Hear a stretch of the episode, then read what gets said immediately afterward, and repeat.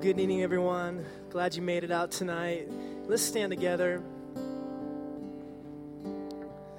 Just want to pray for us as we get started. God, we thank you for this. Uh, this beautiful night that we can come together and lift up songs to you, God, carols and songs of worship to you, God. I pray that um, we would just get lost in the meaning of these words tonight, God, that we would sing to you from our hearts. And God, we, as we remember you in communion, God, that we would just reflect on the beauty of the cross and what it means to each and every one of us here tonight. We love you, God. It's in your name we pray.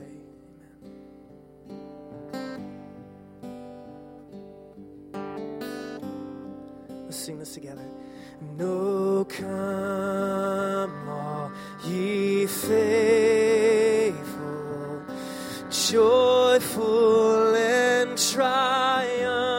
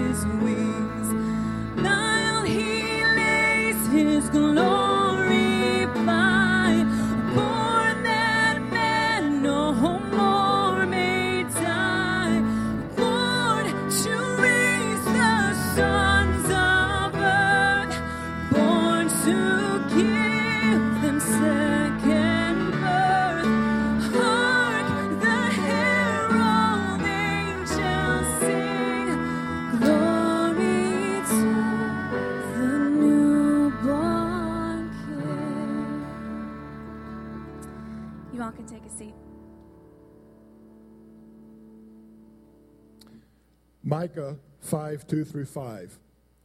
But you, Bethlehem Ephrathah, though you are small among the clans of Judah, out of you will come for me one who will be ruler over Israel, whose origins are from of old, from ancient times. He will stand and shepherd his flock in the strength of the Lord, in the majesty of the name of the Lord his God. And they will live securely, for then his greatness will reach to the ends of the earth, and he will be their peace. And from Luke 2 And everyone went to their own town to register. So Joseph also went up from the town of Nazareth in Galilee to Judea, to Bethlehem, the town of David, because he belonged to the house and line of David. He went there to register with Mary, who was pledged to be married to him and was expecting a child. While they were there, the time came for the baby to be born, and she gave birth to her firstborn, a son. She wrapped him in cloths and placed him in a manger because there was no guest room available for them. And there were shepherds living out in the fields nearby, keeping watch over their flocks at night. An angel of the Lord appeared to them, and the glory of the Lord shone around them, and they were terrified. But the angel said to them, Do not be afraid. I bring you good news that will cause great joy for all the people. Today, in the town of David, a Savior has been born to you. He is the Messiah, the Lord. This will be a sign to you. You will find a baby wrapped in cloths, lying in a manger. Suddenly, a great company of heavenly hosts appeared with the angel, praising God and saying, Glory to God in the highest heaven, and on earth, peace to those on whom his favor rests. When the angels had left them and gone into heaven, the shepherds said to one another, Let's go to Bethlehem and see this thing that has happened, which the Lord has told us about. So they hurried off and found Mary and Joseph and the baby who was lying in the manger. When they had seen him, they spread the word concerning what they had been told to them about this child. And all who heard it were amazed at what the shepherds said to them. But Mary treasured up all these things and pondered them in her heart. The shepherds returned, glorifying and praising God for all the things they had heard and seen, which were just as they had been told.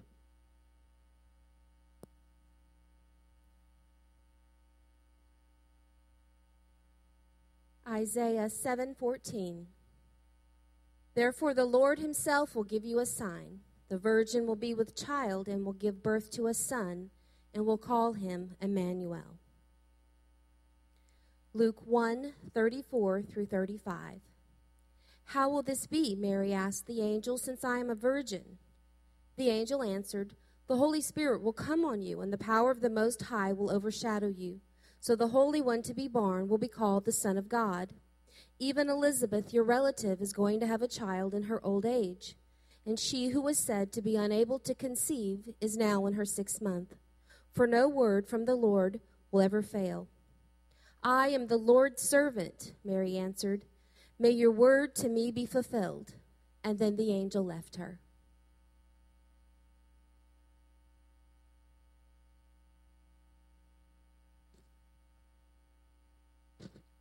Isaiah 9 2. The people who walked in darkness have seen a great light. Those who dwelt in a land of deep darkness, on them has light shined.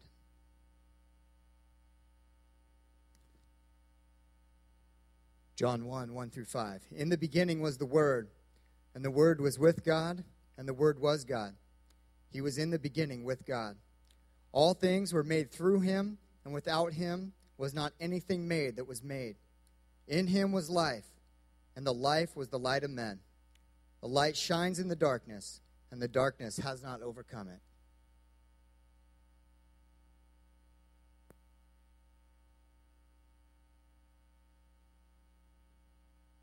Isaiah 9 6. For unto us a child is born, to us a son is given. The government will rest on his shoulders, and he will be called Wonderful, Counselor, mighty God, everlasting Father, Prince of Peace. John 1:14 The word became flesh and made his dwelling among us, and we have seen his glory, the glory of the one and only Son, who came from the Father, full of grace and truth.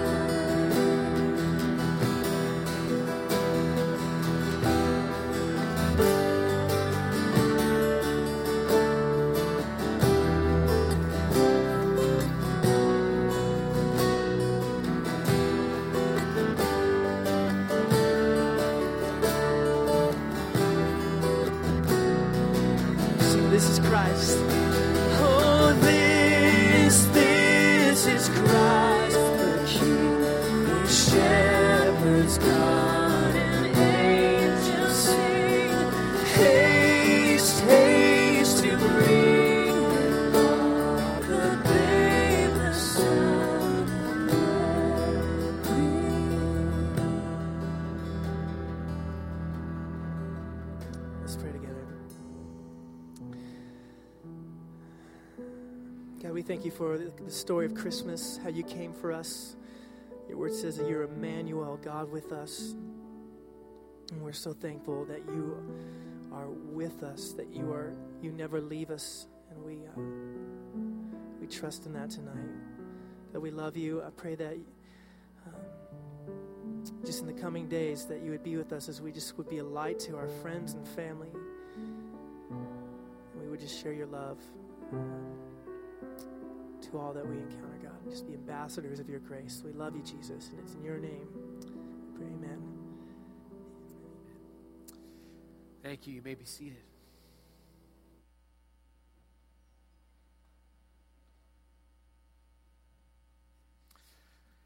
I love Christmas, candles, communion, and family. Love beautiful music, especially when it focuses on the one true God, Emmanuel, God with us. And this is a part of an extension of the series that we've been doing called Another Way Home. Last year, we started kind of wrapping candlelight communion along with the same journey that we've been walking as a church. And as I was sitting in my office this afternoon, I, I just took a moment and said, God, could you just do something amazing in the midst of people's hearts and busy lives, especially this time of year? So I hope and pray that as you take kind of a deep breath tonight, that, that you'll just really enter into the spirit of what communion and Christmas is really all about. I can tell you exactly how to get to my childhood home in Brandon, Manitoba. I think I could drive it pretty much with my eyes closed, even though that would be unbelievably dangerous. Let me tell you exactly how to get to my home, back home. You go to Sumas, Washington, and go across the road and head north into Canada, go exactly two miles north, and find the number one highway that's going to take you east. Stay on that highway for a really, really, really, really, really long time. You're going to go through Hope, British Columbia, and then you're going to head into the beautiful Rocky Mountains. You're going to wind your way along some narrow and, and somewhat treacherous two lane highway as you go through Hope and, and Revelstoke and Golden. And if you're smart, you're going to stop in Revelstoke because there's nothing like a sunset in Revelstoke, British Columbia, when the sun is setting over top of some of the most beautiful mountains that God ever created. If you're, if you're wise enough to be able to stop and take a break there, you're going to get up the next morning and, and you're going to hit Salmon Arm, British Columbia for breakfast. And if it's a beautiful day, you're going to stop before you jump back in the car and you're going to go for a walk along the waterfront because the absolutely beautiful, breathtaking blue water of the Shuswap is something that everybody should have an opportunity to see. After you take off from Salmon Arm, you're just going to kind of kind of bolt your way across through the rest of the Rocky Mountains through Rogers Pass. And if the weather cooperates, you're going to just drive through the mountains, and it's going to be mountain peak after mountain peak after mountain peak. And then all of a sudden, boom, they're going to stop and you're going to pop out at Calgary, Alberta. And you're going to wind your way around Cowtown in Calgary. And from Calgary on, it's really, really, really flat. And just when you think it can't be any longer or flatter, you're going to realize that you haven't even made your way out of Alberta yet. You're going to go across southern Alberta through Brooks and Medicine Hat, and then a sign suddenly is going to announce to you that you found your way to Saskatchewan and then it's going to get really flat. You're going to go across the province of Saskatchewan, and then suddenly you're going to see a brown sign over on your right hand side that says, Welcome to the wheat province. And when you get to that sign, if you're me, you realize that you're almost home. You drive across the southern part of Manitoba till you come to a little town called Virden. And Virden's weird because off on your left hand side, you're going to wonder what in the world is going on because there are oil rigs actually pumping on the side of the road in Manitoba, of all places. You come upon the next little town called Oak Lake, and then on your right hand side, you're going to see a green mile marker that says Brandon, 50 kilometers. For those of you who don't know, it takes about half an hour to cover 50 kilometers. You're going to keep driving until you come to an even smaller town called Kemnay. And at Kemnay, you're going to have a decision to make. You can continue down highway number one and get to Brandon, or you can go down highway number 1A if you want to find another way home. I like to take 1A because it's shorter, and you're going to roll along through five different sets of hills, and then you're going to see a set of trees show up in the middle of the four lane highway that's going to divide it for the rest of the way into Brandon. In about 10 minutes, you're going to go over a series of speed bumps. In Manitoba, they call them hills, but they're bumps. And as you enter into my hometown, you're going to go past a hotel, past a car lot. You're going to turn right at what used to be a Kmart, but now isn't anything and you're going to drive down 34th Street. And when you head south on 34th Street, you're going to follow it past all the houses till you see a little tiny sign that says Willowdale Crescent. And when you turn left on Willowdale, you're going to make your first right on Silver Birch Drive. And when you come around the corner, you're going to see a little tiny house with the number 58 on the front of it. When you get there, if you're me or my sister, or my mom or my dad, then and only then are you home. I know exactly what's on the other side of the doorway to my home in Brandon. There's warmth on the other side of that front door because my dad always has a wood fire burning downstairs. And the house kind of smells like the warmth of real wood fire. On the other side of that door is acceptance because, as much as it may surprise some of you, my parents still love me after 43 years. And when I would walk through the door, my mom would hug me, and my dad, in his old German tradition, would give me a really, really warm hug and then look awkward. And he would think if I was, if he was my grandpa, that he'd kiss me on both cheeks. Because even though my grandpa was four foot nine, didn't matter how tall you were, when you came to his house, you got kissed. That's the way it was.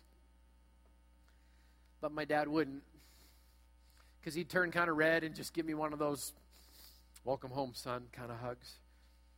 I know what else is on the other side of that door. There would be shelter there because in Manitoba in winter, you need shelter. And on the other side of that door would be familiarity. Because at 58 Silver Birch Drive in Brandon, Manitoba, I know the rules. I know how it flows. I know that at 5 o'clock dinner is served, and if you're late, too bad. I know exactly where the television set is and where all the books are. I know that my room is still down the hallway to your left. It's still the same color, has the same bedspread and the same furniture as the day I left it when I went to college. I know how to get home. I know the route. I know the landmarks. I can drive it in my mind because I've been home over and over and over and over again. And if I asked you to direct me to your home, you'd give me directions based on your experience. You'd tell me what to look for as, as I guided, as I was guided to your home. And tonight, more than anything, I just want you to see some landmarks along the way. Just like I described to you how to get to my home in Brandon, Manitoba, I want to share with you some landmarks as I guide you home for communion. The celebration of Christmas comes from the fact that Jesus Christ left his home so that he could make a way home for us so that we could find a way home to God. And along the way, he left some landmarks. And every one of those landmarks is actually represented somewhere behind me. So let's start with the first landmark. Let's start with the star. The star showed us that there was an indication of Jesus in human history.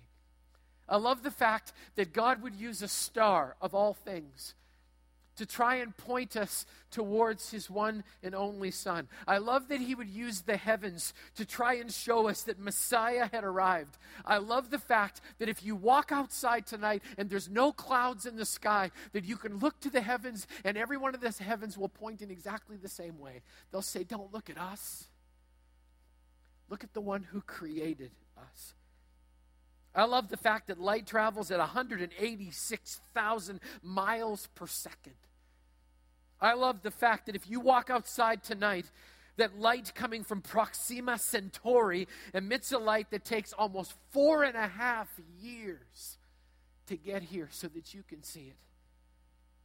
I love the fact that God is so unbelievably detail oriented that He would start light four and a half years before I need it, just so every night at 10:18 I can let my dogs out into the backyard and not lose track of any of them.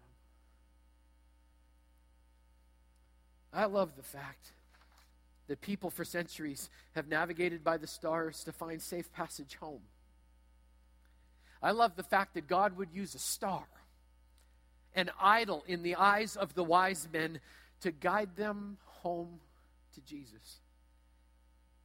I love that the prophet Isaiah said, The people walking in darkness have seen a great light. On those living in the land of deep darkness, a light has dawned. I love that God would use a star in the heavens to send us a very, very clear message a message that says a light has dawned.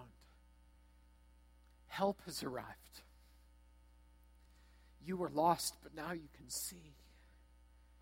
God has taken human form. God has put on human flesh. Messiah is here. He is God and He's with us. I love that God would pick a star out of the sky to remind each and every one of us that Emmanuel has come.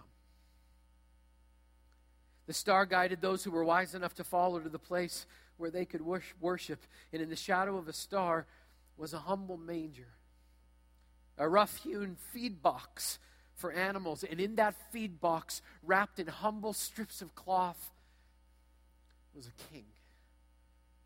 I love that God would pick a star to direct us, and then I love that He would choose a manger to call for our attention. As much as the star was an indication for Jesus, the manger is a symbol of the incarnation of Jesus. You know, years ago, I heard a pastor do his best to try and make the manger beautiful.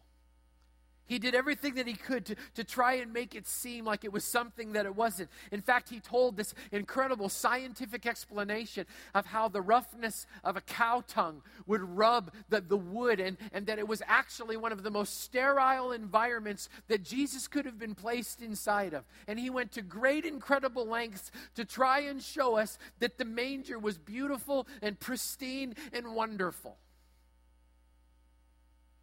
I'm a farm kid. You can't make a manger beautiful to me. I've seen way too many food boxes. I've seen cows with snot running out of their noses, dripping and oozing all over this place as they suck down the grain and the hay that was inside of the box that my grandpa filled. You can't make it pretty. You can't hang a deodorizer on it. It's a manger. It's not supposed to be a pretty story. It's a humble story. It's an unthinkable story. In fact, if you really, really think about it, the whole story of the manger is a travesty. Kings don't lay down in feed boxes unless the king is sending a very, very clear message to people at Christmas time that if you look big, you're going to miss him but then instead that he would think to come small. It's not a pretty story, it's a beautiful story, it's a moving story, it's a holy story that Jesus, the Son of God, would use a manger for his bed. You know what I miss about having a 17 and a 14 year old? I miss that it's not cool to sing the song anymore. Away in a manger. No crib for his bed the little Lord Jesus laid down his sweet head. The stars in the bright sky, they looked down where he lay. The little Lord Jesus asleep on the hay. It's not cool, but I sing it to him anyway. The story of a king in a manger is announced by the prophet Isaiah in these words as Denny read them to us For to us a child is born. To us a son is given, and the government will be on his shoulders, and he will be called Wonderful Counselor, Mighty God, Everlasting Father, the Prince of Peace. If you need therapy at Christmas, the manger has you covered. If you need a God to be strong for you at Christmas, the manger has you covered. If you don't have a dad and you need an everlasting father at Christmas, the manger has you covered. If you're surrounded by chaos and you need peace, the manger has you covered because in it was a wonderful counselor, a mighty God, an everlasting father, a prince of peace. He started with a star a manger. And in the shadow of a manger was an unthinkable shape the shape of a cross. The star was an indication of Jesus. The manger was the incarnation of Jesus. And then, of all things, unthinkable things, the shadow of a cross lays out the story of the humiliation of that same Jesus. You know, it would be so nice if we didn't have to go to the humiliation of Jesus at Christmas time. It'd be nice if, if the story of Jesus was just that Jesus turned into a star. And he lit up the sky with his glory and his brilliance and with his light. It'd be nice, a really nice story if Jesus left the manger behind and became a spiritual superstar. It would be amazing if, if the manger was just a footnote in an amazing story of how Jesus just exceeded all expectations and stepped across human history and was somebody that every single human being looked up to. But unfortunately, that's not the reality of it. No, the manger, the star, and the cross tell a very different story. He was born in an obscure village, the child of a peasant woman. He grew up in still another village where he worked in a carpenter shop until he was 30. And then for three years, he was an itinerant preacher. He never wrote a book, he never held an office, he never had a family or owned a house. He didn't go to college. He never traveled more than 200 miles from the place that he was born. He did none of the things that's usually associated with greatness. He had no credentials but himself. He was only 33 when public opinion turned against him. His friends deserted him. He was turned over to his enemies and went through the mockery of a trial, and he was nailed to a cross between two thieves. When he was dying, his executioners gambled for his clothing, the only property that he ever had on earth. When he was dead, he was laid in a borrowed grave through the pity of a friend. 19 centuries have come and gone, and today he's still the central figure of the human race, the leader of mankind's progress. And all of the armies that have ever marched, all the navies that have ever sailed, all the parliaments that have ever sat, all the kings that ever reigned, put together, have not affected the life of man on earth as much as that. One solitary life. A life that was guided by a star, that started in a manger and did not end on a cross. The prophet Isaiah wrote it this way 700 years before Jesus was born. He said this He grew up before him like a tender shoot, like a root out of dry ground. He had no beauty or majesty to attract us to him, nothing in his appearance that we should desire him. He was despised and rejected by mankind, a man of suffering, familiar with pain. Like one from whom people hide their faces, he was despised, and we held him in low esteem. Surely he took up our pain and bore our suffering, and yet we considered him punished by God, stricken by him, and afflicted that he was pierced for our iniquities, he was crushed for our transgressions. The punishment that brought us peace was on him, and by his wounds we are healed. We all, like sheep, have gone astray. Each one of us has turned to our own way, and the Lord has laid on him the iniquity of us all. He was oppressed and afflicted Yet he didn't open his mouth. He was led like a lamb to the slaughter, and as a sheep before its shearers is silent, he did not open his mouth. Tonight, as we gather for communion, we need to understand that the cross is the doorway through which we all get welcomed home. The cross is God's invitation for us to find another way home. Now, make no mistake, when I talk about another way home, I am not implying there's another way to God. There is one way to God that is through Jesus Christ alone and the power of the blood that was shed on the cross for each and every one of us. There are not alternative ways. The Bible says that there's a narrow gate and a narrow way. In fact, it implores us. It says, Enter through the narrow gate, for wide is the gate, broad is the road that leads to destruction, and many enter through it. But small is the gate, narrow the road that leads to life, and only a few find it. I mean, I checked my Bible again today. There's a narrow road and there's a broad road. One leads to heaven, the other leads to hell. And somehow along the way, we got this all messed up because people keep telling us there's a middle road. There's no middle road we try to play it safe and we take up residence on that middle road, and God is offended by that fact because He says there's not three roads. There's two roads, and only one of those roads leads home. The Bible says there's one gate, one narrow way. In fact, it's so unbelievably specific where it says there's only one way.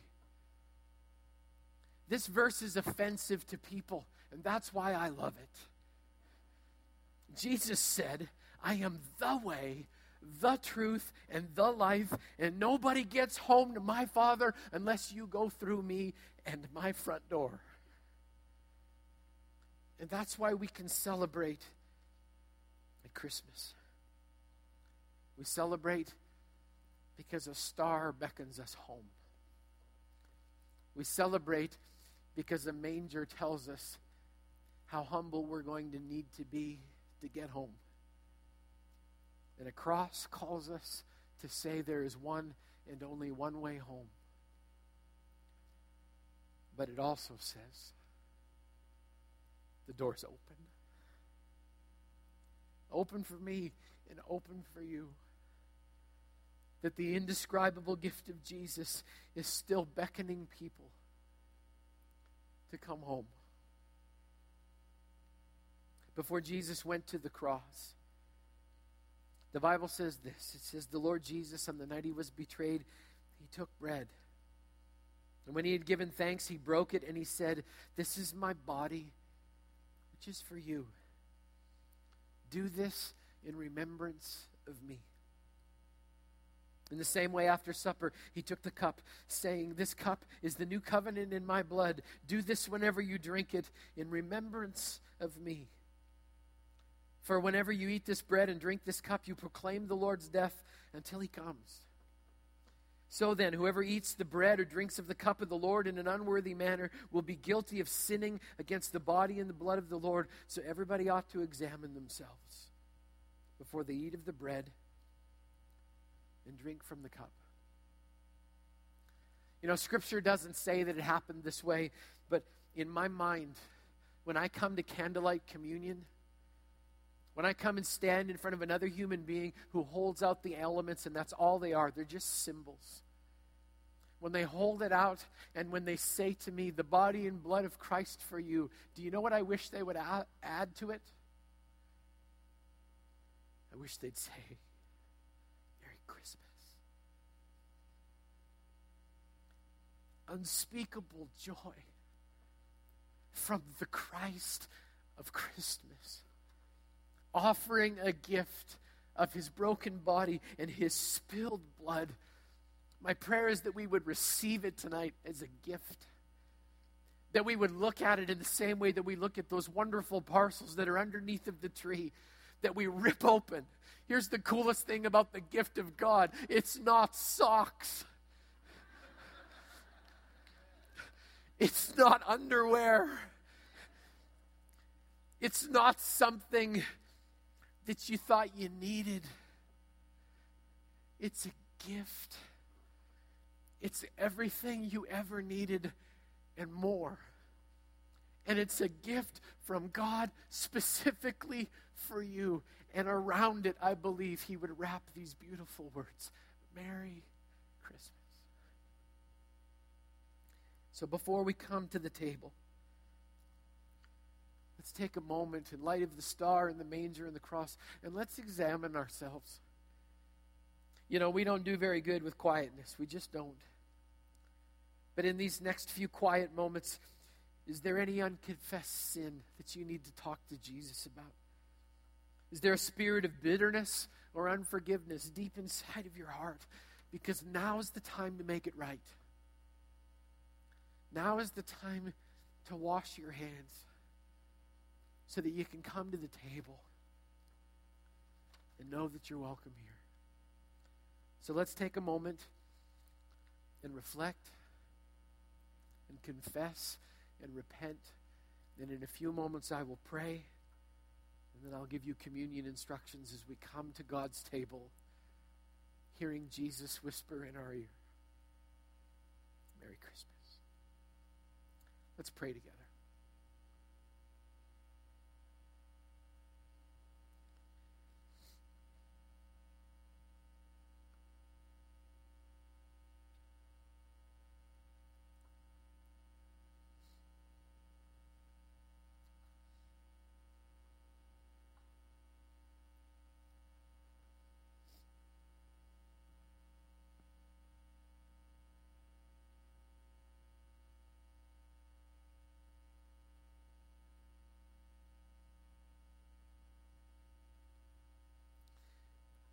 Father, I thank you that your word says if we confess our sin, you're faithful and just and will forgive our sin and cleanse us from all unrighteousness. So I pray that if we, as we've examined our heart, I pray that we will have asked for forgiveness, knowing that that is a gift that you give. Father, for my brothers and my sisters, as we come to communion tonight, may we know that we don't come as those who've been judged, that we come as those who've been welcomed. Father, I thank you that we're not on the outside, but that we're on the guest list. And we're welcomed with warmth, acceptance, love, and joy. So, Lord, as we come, would you move in our hearts as we are so desperately thankful for a star, an indication of Jesus, for a manger, the incarnation of Jesus, and for a cross where the humiliation of Jesus paid a debt we couldn't pay. So as we come, would you meet us here? In your precious and holy name we pray.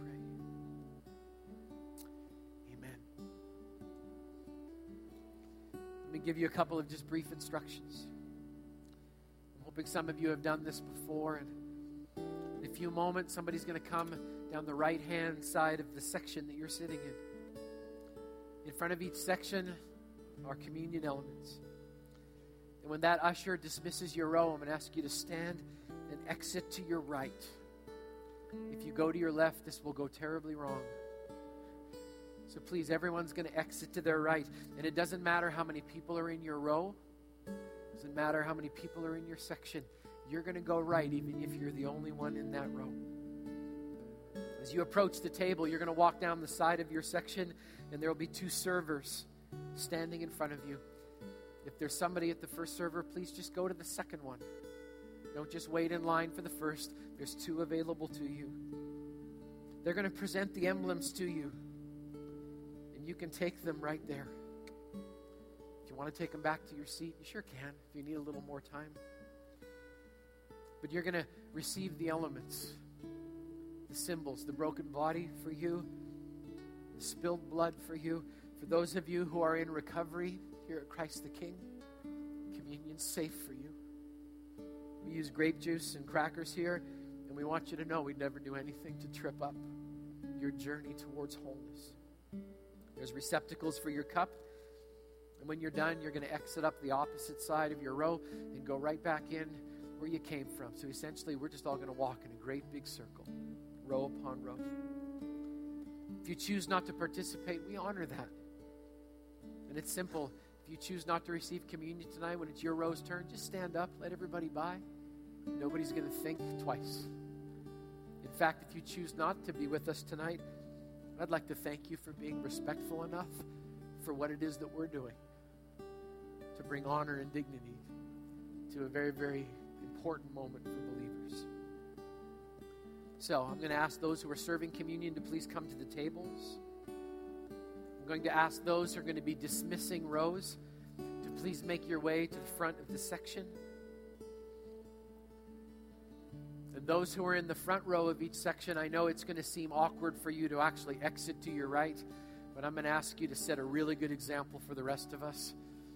And instead of just stepping right up, if you'd exit to your right, see the servers, and then receive communion.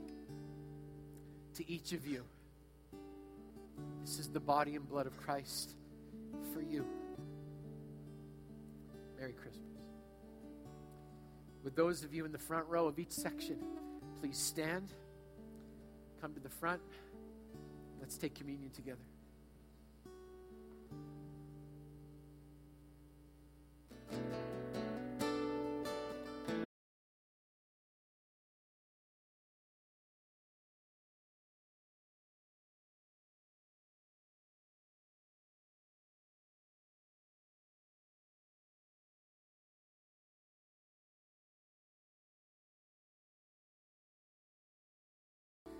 Stars an indication of Jesus. The manger is the incarnation of Jesus. The cross is the humiliation of Jesus. But we're not done. If you read the end of the same chapter of Isaiah, there's one more section. It's the glorification of Jesus. The prophet says this after he suffered, then he will see the light of life and be satisfied. By his knowledge, my righteous servant will justify many, bear their iniquities. Therefore, I'll give him a portion among the great. And one day he'll divide the spoils with the strong because he poured out his life unto death and was numbered with the transgressors. For he bore the sin of many and he made intercession for the transgressors. Every part tonight had a symbol a star, a manger, a cross. And I'm up in my office saying, God, what's the symbol for the glorification of Jesus? What's the picture?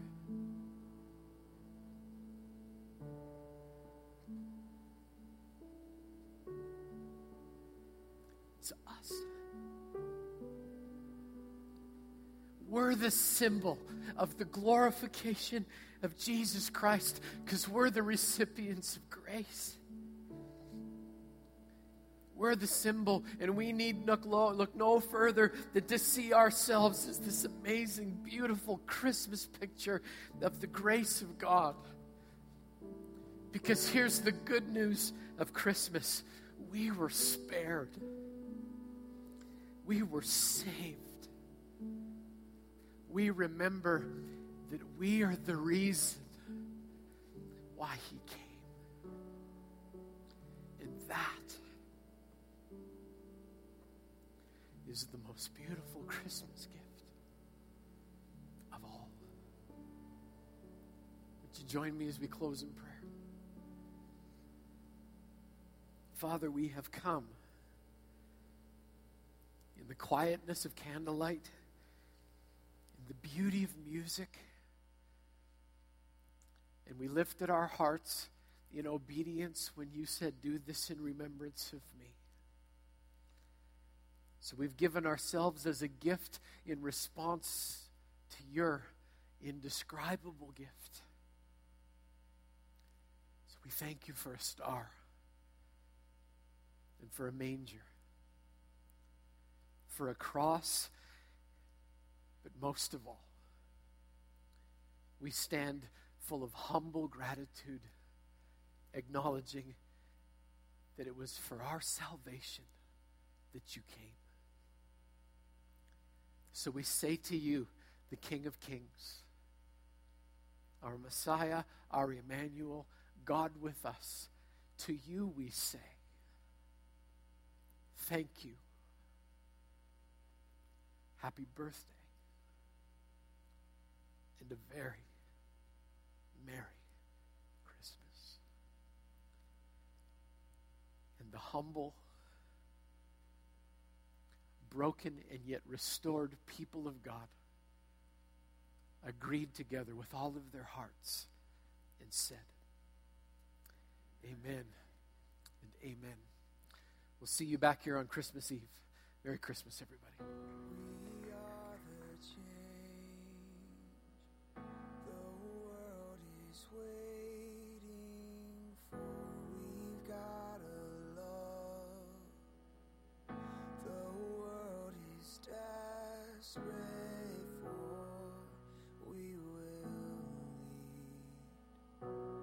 Take to your street. Now's the time for us to rise and carry hope and let love shine and show this world that mercy is alive. Now's the time